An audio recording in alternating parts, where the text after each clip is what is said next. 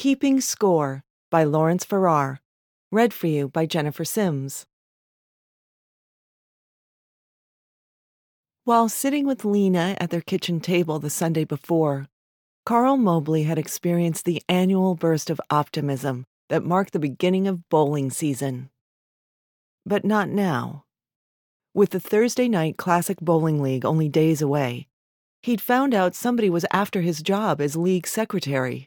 The very thought of it transformed his face into a billboard of betrayal, hurt, and worry. Carl couldn't understand why anyone would want to take this from him, and he didn't know what to do about it. At 52, he was a worn down, vague looking man with remnants of hair that he persisted in combing over, and eyes narrowed in a perpetual squint. With only 150 pounds on a 5'10 frame, his wife called him sickly and sometimes Ichabod.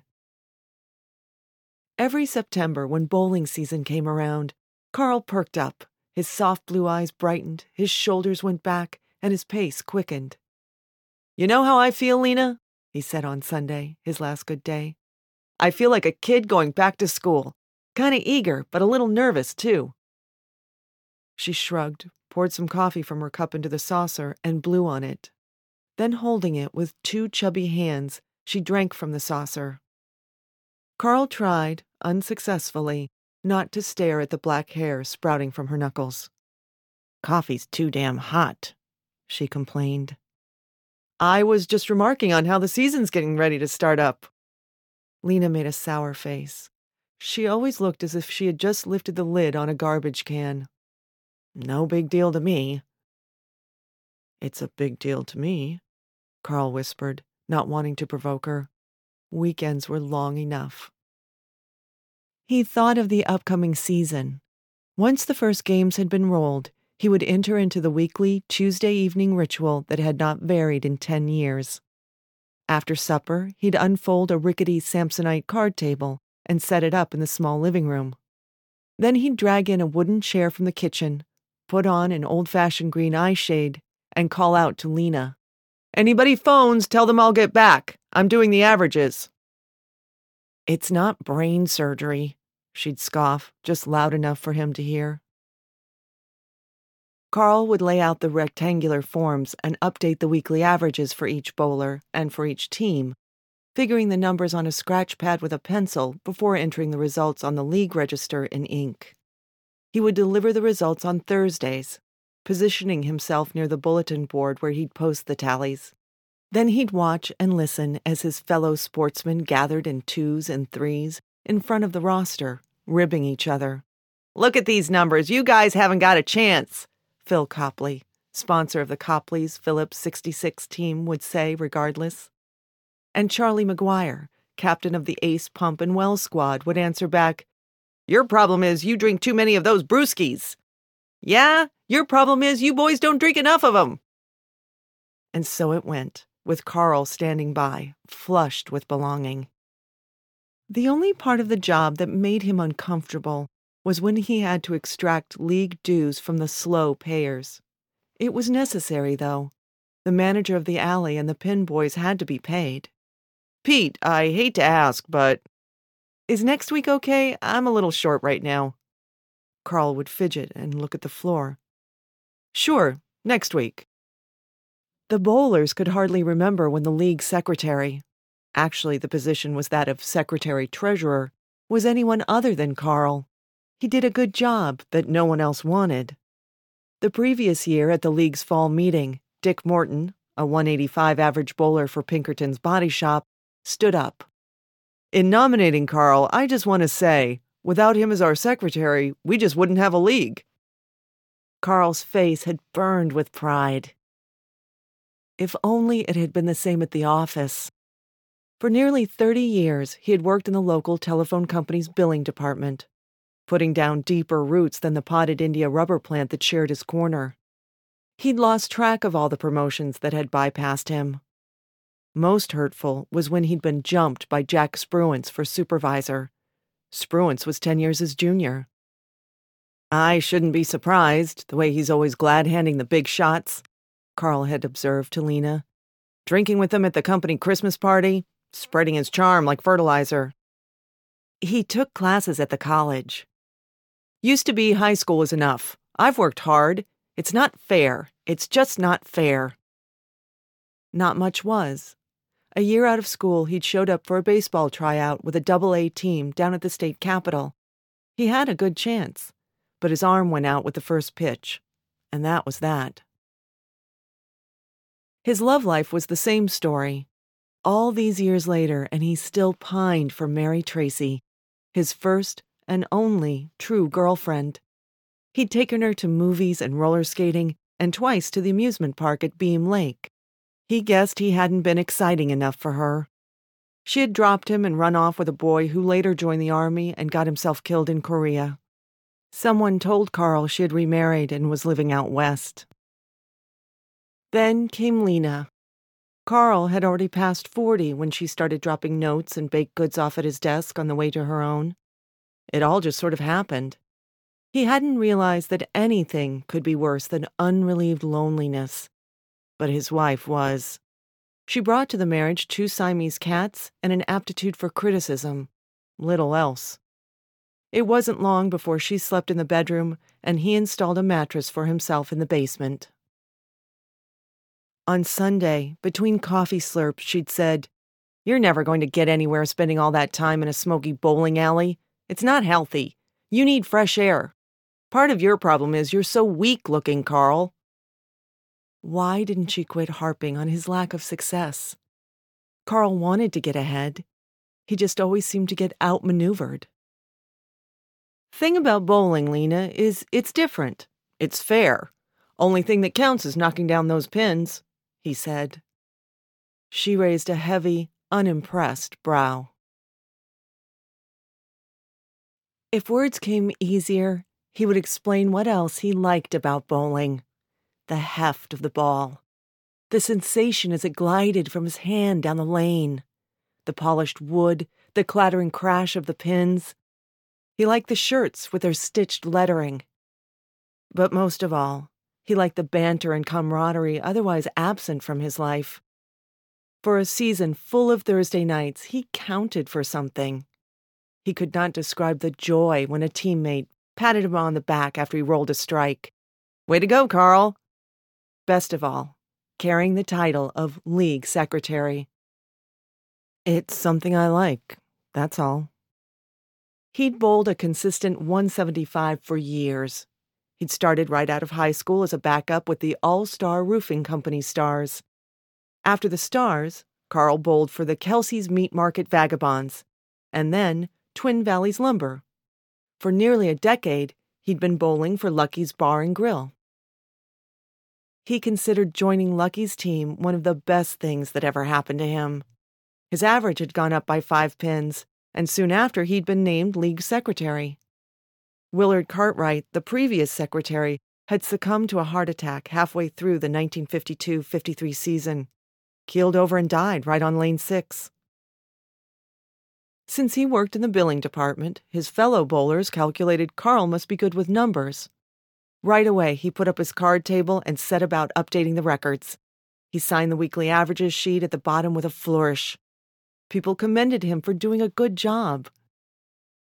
He heard several times that Willard Cartwright bollocks things up more than once. Took forever to straighten them out. When Carl got the job, he went right down to Hanson Stationery and bought a book of printed receipts, ordered a half dozen trophy catalogs, and visited a local seamstress to see if she would give him a special deal on lettering shirts. She wouldn't. He even had some business cards made up. Carl Mobley, Secretary, Treasurer, Thursday night Classic League, Twin Valley Lanes, telephone Valley 841R. If you're going to do something, you have to do it right, he told Lena. He gave a card to the seamstress and another to the proprietor of the Twin Valleys Lanes. He couldn't think of anyone else to give any to, so except for three he always carried in his billfold, just in case, the rest went into a kitchen drawer. Sometimes, though, he'd take one out for a quick look. But now everything had gone haywire. He'd stopped at the bowling alley after work on Monday to see how the summer renovation of the lockers had turned out. It concerned him when he discovered the work wasn't finished. Carl went into the bar to look for Jack Talley, who managed the bowling alley and doubled as daytime bartender. Talley was on the phone and signaled for him to wait in a booth. The aroma of hot dogs bubbling and steaming behind the bar masked, but not quite, the smell of stale beer and the remnant odor of disinfectant that floated out of the restrooms. The place was dark at that time of day. Sitting there in the booth, studying generations of carved initials and words that roughen the tabletop, Carl recognized the voices of Dick Morton and Jack Larson in a booth behind him. He swallowed hard when he heard his own name. Morton said, I didn't know so many people wanted him out. I always figured Carl does as good a job as anybody. Larson cleared his throat. Times change. It was like listening to a death sentence read out before his execution. When they were boys, Morton had once thrown a stone that struck Carl in the forehead, knocked him down. He'd just done it again. Carl slipped out, hurried home, downed a double Alka Seltzer, and slumped into his Naugahyde recliner. His chest felt hollow. His mind skittered. He stared at his hush puppies. Only a rumor, he told himself. That's all. Yet his eyes moistened and he had trouble swallowing. Just a couple hours later, the president gave him a call. Carl, I was kind of wondering if maybe you weren't getting a little tired of all the league work you do for us. No, I don't mind. I'm used to it. Easy as can be. Well, some of the guys were talking about how maybe you were considering stepping down. I don't know why. I never said that. I've had a half a dozen calls or more. Words around you want to quit. I never. Well, Carl, I have to tell you straight out, you're probably going to have some competition in the election. Tom Richardson's kind of interested in taking a turn. Why don't you think on it a while? Tom Richardson. Nice looking young fellow. Sold water softeners. Fine bowler. He had always been friendly. Maybe he needed the $50 a year salary? When Carl collected dues, Tom sometimes asked to wait, saying things were tight. Later, Carl tried to talk with Lena about what was happening. I could care less what you do, but it seems to me you ought to show some gumption for once. Fight for it. Carl's hands got wet. What if the candidates had to get up at the league meeting and say something? He'd tried the Toastmasters once. His fellow Toastmasters had tittered as he struggled through five minutes on A History of Twin Valleys, the early years. He never went back. Seems to me like you better get your ducks in a row, Lena snapped. Call all your little friends. Carl thought he got along with most of the bowlers, but he didn't know to which of them he should turn to for support. Maybe Dick Morton. He had sounded sympathetic in the bar. Carl's resolution faltered twice before he actually dialed. Dick, I'm calling about the. I hear some people want to get me out as secretary. I wondered. He wished he had put the receiver down a third time. It's true, there's some who want Tom Richardson to step in. I guess he's been talking it up with quite a few of the guys. Images of Spruance hobnobbing with the phone company execs flitted through Carl's mind. Tom Richardson must be pulling the same kind of dirty tricks. But why? Hell, Carl, regular election? You'd knock his socks off. I don't understand. What kind of election would it be? Carl sat stiffly on the edge of his chair, leaning over the phone. It's kind of complicated. I don't want you to think I believe a word of it. Believe a word of what? Well, there's a rumor going around, just a rumor, mind you, that before Cartwright died, he told. Well, he told somebody there was $350 in the league treasury. I don't know how to put it to you, Carl. There's some say that money never got properly accounted for. It was 10 years ago, and I found every penny. We only had $14. Who'd say a thing like that? Beats me. Everybody's heard it, though. For what it's worth, Carl, I don't think anybody who knows you buys it for a minute. What should I do? I think things are kind of clouded up. I've got a feeling they're going to pick Tom at the meeting. I expect you could avoid some trouble for yourself if you just sort of step aside. Call Charlie Fellows. Tell him you haven't been feeling too good. Tell him you don't want the job anymore. But I feel fine. After all these years. Carl bit his lip. Won't my friends? Rumors like an infection spreads here, then there. I'm sorry, Carl. But, Dick, couldn't you talk to some of them? I think you've done a great job. I'd like to nominate you again. Really would. Don't think I can, though. Sorry. Stunned, Carl lingered by the phone. Then he did like Dick suggested and called the league president back. I understand, Charlie said. Tom will need to pick up the notebooks and rosters. I know it's late, but can he come by tonight? No time like the present. Start of the season, you know. Carl didn't answer. His face sagged as he put the phone down. Lena was watching from the doorway. You're hopeless, Carl. Hopeless. I'm going to sleep. He soon heard her snoring in the bedroom, his bedroom. For a long time he sat in the dim light, two burnt out bulbs in the three way, studying the rose patterned wallpaper Lena had installed in the living room. He hated it. He fondly recalled the old paper, with its green English countryside and men in red coats riding to hounds, repeated over and over. He thought of Jack Spruance. How could he sit at his desk even one more day with Spruance lording it over him? And then his mind skipped over to Tom Richardson, spreading lies. A crooked grin worked its way across Carl's face. He got out of his chair and marched into the kitchen.